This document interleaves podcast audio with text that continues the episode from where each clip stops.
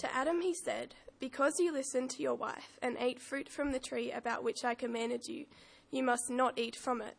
Cursed is the ground because of you. Through painful toil you will eat food from it all the days of your life. It will produce thorns and thistles for you, and you will eat the plants of the field. By the sweat of your brow you will eat your food until you return to the ground, since from it you were taken, for dust you are, and to dust you will return. The second Bible reading is from Luke 13 1 to 5.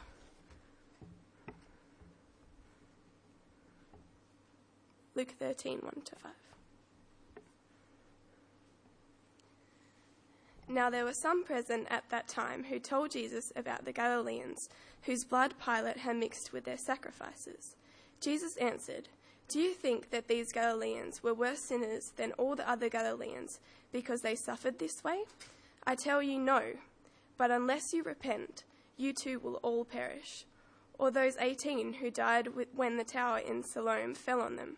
Do you think they were more guilty than all the others living in Jerusalem? I tell you, no. But unless you repent, you too will all perish.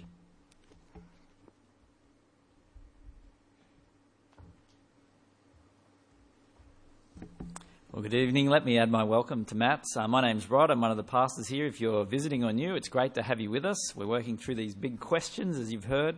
We're looking at uh, quite a complicated and um, harrowing question at time, the issue of suffering. Um, we're going to have a question time um, afterwards. So if you do have any questions that come out of tonight, it's a huge topic and in some ways we'll just be skating over the surface. Um, so if you've got a question, there'll be a number that come up on the screen. You can text that, and we'll try and answer some of those questions um, afterwards. So keep that in mind. Let me pray for us now and ask that God will help us as we seek to understand this big topic. Let's pray. Father God, we thank you for the freedom to gather like this tonight. Uh, we thank you that you are a speaking God who does not leave us in the dark, but rather reveals your plans and purposes for this world and answer some of the big questions for us um, clearly in your word. We pray that you might help us as we grapple uh, with this difficult uh, subject of suffering, of which we see so much in our world. Uh, give us ears to hear and minds to understand, we ask. In Jesus' name. Amen. Well, in her book, 50 Facts That Should Change the World, Jessica Williams gives a summary of what's going on at our planet at this time. She mentions that one in five of the world's people go hungry every day. A third of the world's population is affected by war right now. Landmines, they kill or maim at least one person every hour. There are 27 million slaves still in the world today. 120,000 women and young girls are trafficked into Western Europe alone each year the industry of drugs. It's the world's largest industry. Illegal drugs wreaking havoc across countless lives. It's worth over $400 billion a year. You know, there's 150 countries in the world that have torture as part of their policing. There are over 30 million people who are HIV positive in Africa alone. And that's just scratching the surface with some of what's happening. I guess we've seen even in the past few months here in Australia, as we've watched on our TV screens, considered things in our own country, let alone around the world, that there's so much going on. Uh, we've seen the cyclone Debbie that devastated the Whitsundays and then caused huge flooding in southern Queensland and northern New South Wales. But outside of Australia, there have been terrorist attacks, of course, which often grab the headlines in the news. I don't know if you're aware, but there have been 100 terrorist attacks just this year. We perhaps have only been hit by the three in Europe that got more coverage recently in Paris and Stockholm and London. On top of that, there's been a drought ravaging Somalia and countries around there, that area in Africa. Over 6 million people are facing food shortages, and they have been since February. There's continuing fighting, of course, in so many countries around the world. We hear a lot about Afghanistan and northern Iraq and Syria. And of course, in Syria, there's even been a chemical attack on civilians this year. And in addition to all of that, we have North Korea uh, threatening nuclear war at this time. Uh, cyclones, floods, famines, terrorism, wars. Now, there is just so much, the daily suffering across the world is so widespread and so constant that it's just numbing.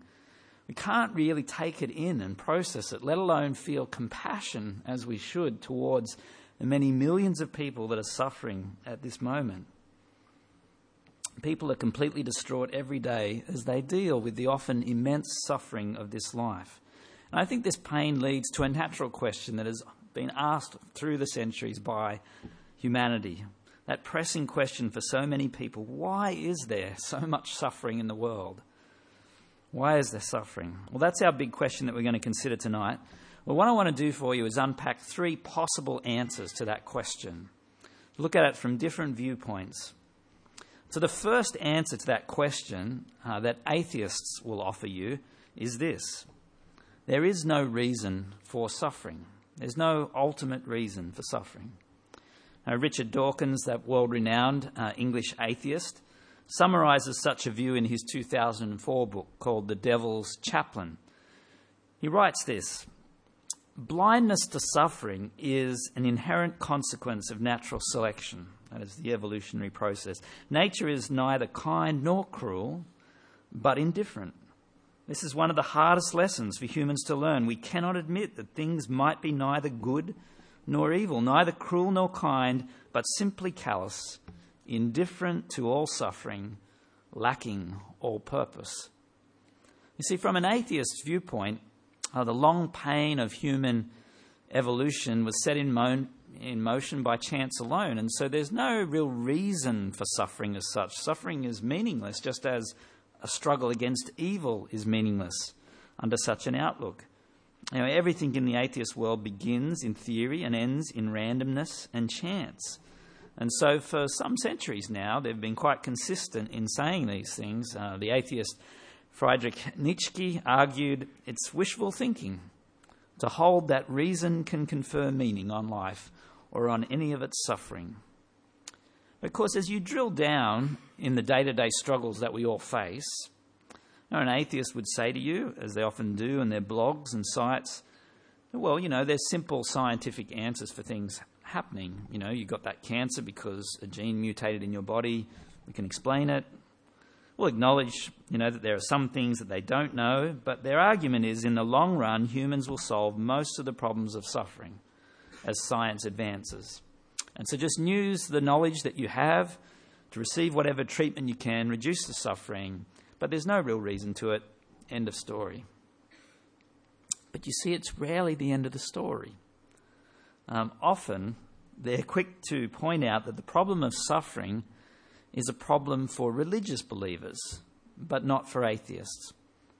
You see, it works like this. As the Sydney writer and speaker John Dixon notes in his book, If I Were God, I'd end all the pain. He points out many non believers cannot reconcile the existence of a loving, all powerful God with the suffering of this world. They see in this dilemma a so called proof that the God of the Bible just cannot exist. Well, philosopher J.L. Mackie is one of many who's made his case against the God of the Bible's existence. Uh, his book's called The Miracle of Theism. He states the problem this way if a good and powerful God exists, he would not allow pointless evil and suffering. But because there is much unjustifiable, pointless evil in the world, the traditional good and powerful God cannot exist. However, it's interesting. You know, the majority of philosophers in the last couple of decades, whether they're Christian or indeed atheist even, point out that this argument is somewhat bankrupt because tucked away within there is an assertion that the world is filled with pointless evil. There's a hidden premise to it, though. See, the premise is that if suffering appears pointless to me, then it must be pointless. The reasoning is uh, somewhat flawed or fallacious here. Just because you or I can't see or imagine a good reason why God might allow something to happen doesn't mean there can't be a good reason.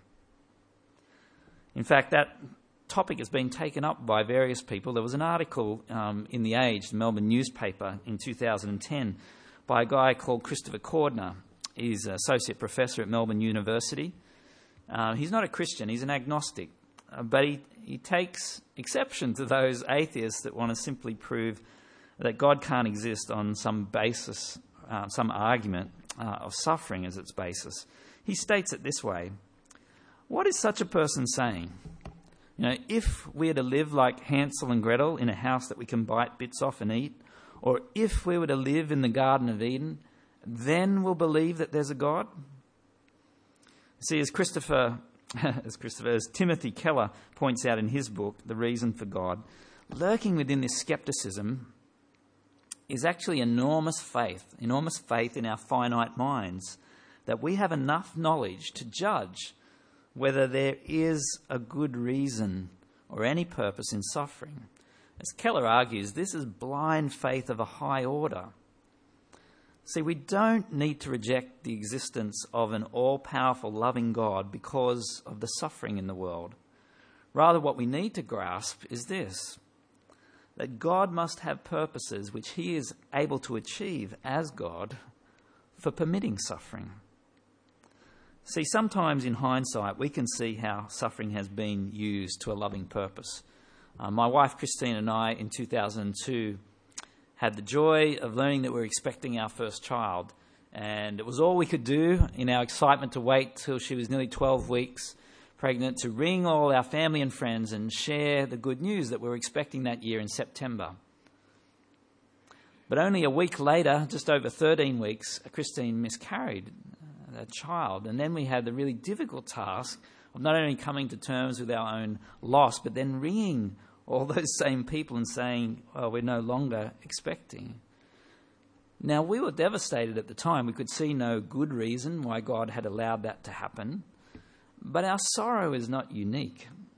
I mean, 70,000 babies are stillborn or miscarried in Australia every year. One in four pregnancies end in such sorrow. So we weren't alone at all. What we could see was that although we couldn't work out what was happening, in the aftermath we realized that miscarriage is a sorrow, is a pain that's not shared very often, though many people are wanting to share it. There's so many that have experienced it. And we've found, having gone through that, that we've had many opportunities that God has given us to comfort and encourage others who have likewise gone through that situation. See, at the time, we could see no purpose. What is God doing here? And yet, in hindsight, now as we look back, we can see God's hand even in that. And indeed, He's blessed us with three children in the aftermath of that as well, for which we give great thanks. You see, the issue is the God of the Bible does not promise a life free of suffering and then fail to deliver. In fact, the Bible promises the opposite. One example Psalm 90, verse 10, we read, The length of our days is 70 years, or 80 if we have the strength. Yet their span is but trouble and sorrow, for they quickly pass and we fly away. I mean, no one has to tell you that human life is brief that it is overshadowed by our frailty, our suffering. The Bible's not pessimistic, it's realistic about this. And so, suffering in life is not an unexpected interruption to our perfection, rather, it's the normal, inescapable lot of everybody.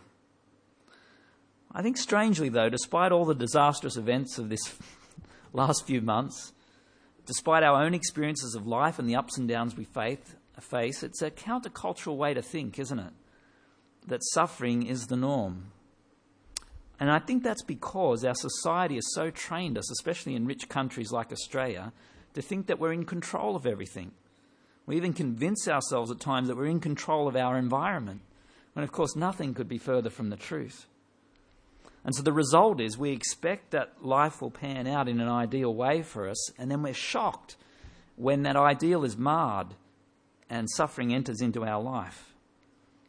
Now, I don't point this out, this principle that God promises suffering to minimize the suffering in the world or to suggest for a moment that God does. Not at all.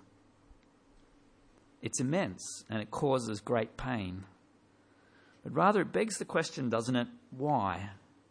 Why is this suffering? And what is God doing about it? Well, we'll come back to those questions in point three. But for the moment, one answer to the question, why is there suffering in the world? The atheist would say, there's no reason, ultimately, for suffering in the world. A second answer to that question is this suffering is our fault. It's your fault. Now, this is the belief of two of the major world religions. Now, karma is understood within both Hinduism and Buddhism as the fundamental, the universal law of cause and effect. So, when a person does something, it has an effect. Good actions have good effect, effects, bad actions have bad effects, even our thoughts have effects. And so, an individual person carries around these accumulated effects or karma. And so, any suffering that results or occurs in our life is due to our fault. It's either the actions that we have performed in the present or something indeed in a past life, even from such a worldview. See, in October of 2009, uh, there was a small group from our church that went to visit Nan Tien Temple in Wollongong. Uh, we were preparing to go on a short term mission trip to Thailand, to understand Buddhism a bit more. So we went there and we had a guided tour uh, through the place. And our guide, Bob, uh, was a very devout Buddhist, but not a monk was happy to answer lots of questions that we had as we went around the temple. And I guess the thing that's always hit me about Buddhism is this issue of karma, and I guess the feeling that it can feel quite fatalistic, um, that there's this sense of suffering, this cycle of suffering that you just can't break. You can try to be a better person, and perhaps in the future you'll receive less suffering. Perhaps you'll be reincarnated in a future life where you'll experience less su- suffering because of your efforts in this life. But there's this uncertainty of whether things will ever improve. And I actually asked Bob if Buddhism effectively taught that a person's experience of suffering was always due to their own actions, either in this life or a previous life. And he said to us, Look, I know it sounds harsh, but the answer is yes. Yes. Now, such a way of thinking, I think it best leads towards a resigned acceptance of things. Now, the best known Buddhist in the world today would have to be the Dalai Lama. He's always tripping around, uh, giving talks. And I guess his view on this topic is one of acceptance. He stated this a few years ago If you have fear of some pain or suffering, you should examine whether there is anything you can do about it. If you can, there is no need to worry about it. If you cannot do anything, then there is also no need to worry. Uh, you can see him saying that with a smile on his face. I mean, personally, though, I, I find there's, a, there's an acceptance, uh, an apparent peace about the situation. But I think it's depressing and it's certainly uh, guilt inducing because I'm faced constantly with the fact that if I get cancer, if I'm injured in a natural disaster, well, it's only me who is to blame. It's my fault. There's no one to blame but myself, and all I can do is simply try harder to live a better life and then hope that somehow in the future I'll face less suffering. But my future hope is fairly weak, I would argue, in such a worldview. Now, let me say, Buddhists and Hindus are not alone in that view. I think at times uh, Jews and even Christians have been criticized for seeming to have their own version of karma this cause and effect kind of universal law where they say, oh, that thing's happening in that person's life because they sinned yesterday, and that has led to this. Well, Jesus addresses that understanding, that issue, in several places in the Bible, and Luke 13 is one of them. So let's have a look at that. Luke 13, verse 1. Now, there were some present at that time who told Jesus about the Galileans whose blood Pilate had mixed with their sacrifices. Jesus answered, Do you think that these Galileans were worse sinners than all the other Galileans because they suffered in this way? I tell you no. But unless you repent, you too will also perish. Or those 18 who died when the Tower of Siloam fell on them, do you think they were more guilty than all the others living in Jerusalem? I tell you no.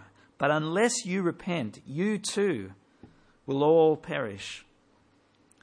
You see, the mention of these two tragedies here in this little passage one a political atrocity, it seems, and one just an accident, faulty engineering perhaps, um, leads the crowd to thinking that those who suffered got their just deserts. See, that was the default opinion, and it had been for many centuries in Jewish culture.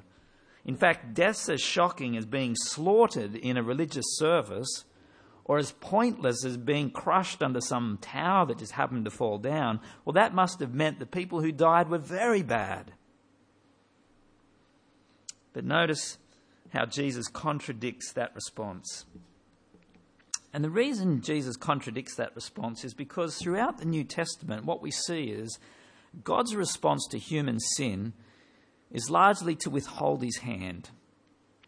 He stores up any consequences of our sin for the final judgment at the end of the world. Yes, occasionally there's an Ananias and Sapphira whose uh, sins lead to um, sudden uh, actions or consequences in their life. But Christ's response here is that every person is a sinner. And our response to tragedy should be that we're called to repentance, that we're to turn back to God. Each one of us is going to suffer. Each one of us is going to die eventually. But the question is whether we will perish eternally. Will we reject God eternally? You see, when we see these tragedies of the world, not only should we not sit in judgment on the people who have suffered, but rather have great compassion towards them. But it should always, always make us see that there's a warning here. It so easily could have been me. You know, 9 11 happens, and what are we to think? I need to be right before I meet my Maker. I could have been in that building. So we need to make sure that we understand God's plans for this world. And that brings me to a third and final answer. Point three, a third way to answer this question. Firstly, the atheist might say there is no reason for suffering. Secondly, it's your fault. Karma is to blame. But thirdly, suffering is due to humanity's rejection of God. You see, in the Christian worldview, the foundational reason for suffering is humanity's rebellion. Although God created us to be in a right relationship with Him, to be in perfect relationship with one another, although He placed Adam and Eve, the first humans, in an idyllic setting, the perfect Garden of Eden, they rebelled against His holy character and His commands. They went their way. And unfortunately, we've all participated in that same rejection of God's rule over us ever since. And this is what the Bible means by that short word sin. It's not simply you know, our actions that might be hurtful to another person. It's our throwing off of God's purposes for us. It's our alienating of ourselves from Him as we say, Look, I'm going to run my life my way. I'm in charge. And the result is that we live in a fallen world. Genesis 3, verses 16 to 19, what we had read for us earlier, explains the consequences of Adam and Eve's actions and they're bad. Um, the Garden of Eden, the ideal, is out of reach. The right relationship we have with God is now broken. The good relationship we had with one another are severed. Suffering has entered the world. In addition, nature is cursed. It's subject to frustration, and so we see all of the natural disasters that have entered. More than that, death has now entered God's perfect creation. And so, as we read in Genesis 3, verses 17 to 19, God says, Cursed is the ground because of you. Through painful toil you will eat of it all the days of your life. It will produce thorns and thistles for you. You will eat the plants of the field. By the sweat of your brow you'll eat your food until you return to the ground, since from it you were taken, for dust you are, and to dust you will return. And so that means that the Bible's answer, ultimately, to why suffering occurs is sin. But that doesn't mean, as I've already mentioned, that we can draw straight lines between an individual's suffering and some specific sin that they've committed in their life, as we've already seen in Luke 13. Now, sure, there's direct consequences at times. You know, somebody goes out, gets drunk, gets behind the car wheel, and then has a crash and injures themselves, and they suffer. And we say, well, this, their suffering was a direct result of their actions, their failure. Sure, in such a case, we can see it all connected but often suffering is experienced by the innocent bystander. Sometimes it's by the actions of somebody that we didn't even know. Sometimes we're part of a natural disaster and we just happen to be at the wrong place at the wrong time, as they say. It's a product of the fallen world that we live in, which has been marred because of humanity's rejection of God and what is good. See, if you were to play out to the nth degree this issue of, you know, a person suffers because of their individual actions, then we've got a big problem. Because in God's eyes, we all fall short of His perfect standard every single day. And if it were the case that God prevent, presented suffering to each person on the basis of their actions, then there would not be one person, one day of the year, who would not be experiencing suffering. It would overwhelm us all constantly. But I guess even if we're accepting of what the Bible says on those points, there's a big question, isn't there? Is God therefore just simply looking down on the world in a very detached manner? Does he care about all the pain that people are going through all around the world?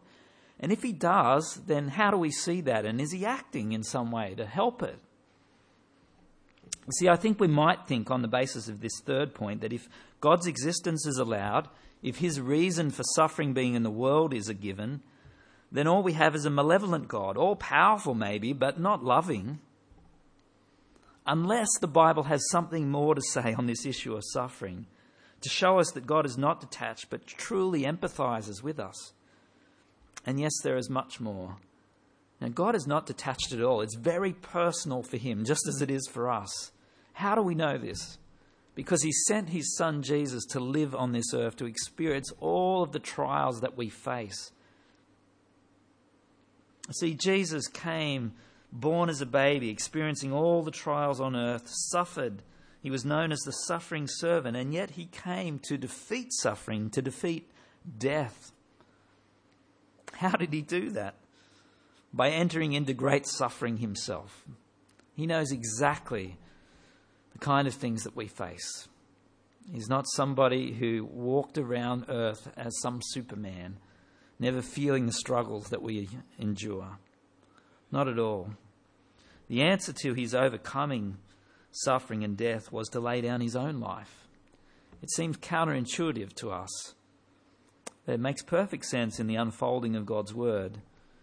You see, as you hear Jesus the night before he died in this harrowing scene in the Garden of Gethsemane, where the closest people to him can't appreciate what he's about to face in the next 24 hours, who are going to sleep on him, and as he cries out to his Father and prays and says, My soul is overwhelmed with sorrow to the point of death, we see a man who knows what suffering is about.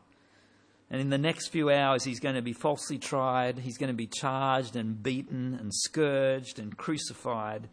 And as the agony of six hours of hanging on a cross and struggling for breath, trying to hold himself up that he could breathe, as he cries out in some of his last words, My God, my God, why have you forsaken me?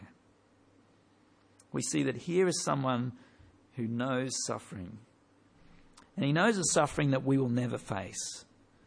It's not that many others have not died a terrible death at the hands of others. No, it's been repeated over and over.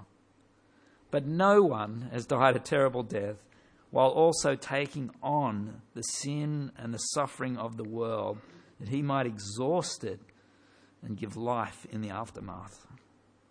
No one has felt that. He not only faced difficult physical pain, but he faced the the Father's judgment on all of our sin. Emotional, spiritual rejection by his Father as he dies as our substitute.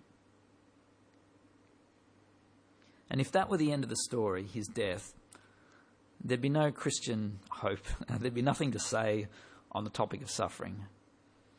But the key thing is what we celebrated just a couple of weeks ago that there is an Easter Sunday where Jesus rose from the dead, where he defeated suffering, death itself, put a deadline, a use by date on this suffering world, and announced that those who placed their trust in him would one day escape this suffering world and be in a place that is not marred by sin, that is free from the struggles of this life. It's not like Christians haven't been hoping for 20 years that this suffering would end as well. We long for that suffering to come to an end. But the eternal hope is that we look forward to something greater. And that's why the Apostle John in Revelation 21 can say, You know, there will be a day when every tear is wiped from our eyes. There is a place where there is no more death or mourning or crying or pain. And so we live now in the light of what is to come And that eternal focus puts the suffering we face now into perspective. Look, if these things are true, if God has acted in this way, if this wonderful future hope exists, then how does that help us as we go through the inevitable ups and downs, as we try and encourage friends and loved ones, family members, as they face perhaps terrible things, even at this moment? Well, I want to say just a few things briefly as we close. Firstly, I think at times of suffering, indeed mourning, you know, words fail us. There's often nothing we have to give. Let me say to you at such a moment that your presence is the most precious thing. Just being with someone, acknowledging their pain, is super important. More than that, if we do want to utter words, I think one of the first things we can say is, I don't know why this happened. Because the truth of the matter is, so many of the things that unfold in this life are only understood by God. One day perhaps we'll know. But now we don't have the answers and we don't pretend to. We only have to point them to the person who does have the answers Christ. And I think beyond that, we need to affirm what God's word says. Even in the worst of situations, God can be working out his purposes for good in the bigger picture. Romans 8:28 the apostle Paul says we know that in all things God works for the good of those who love him. You say, well, you don't know what I'm going through this week. How can Paul write that? Paul can write that because he understands the cross. that was a moment as people looked where they just saw a humiliated, suffering man die and thought, there's nothing here. And yet it was at that very moment that God was turning the world on its head, that suffering was being defeated, a new life was being born. Look, as we look forward, we need to have that eternal perspective. We know the struggles of this life, but the struggles of this life are temporary. And what is to come is eternal. And that place will never face the struggles that we now have. Will you pray with me?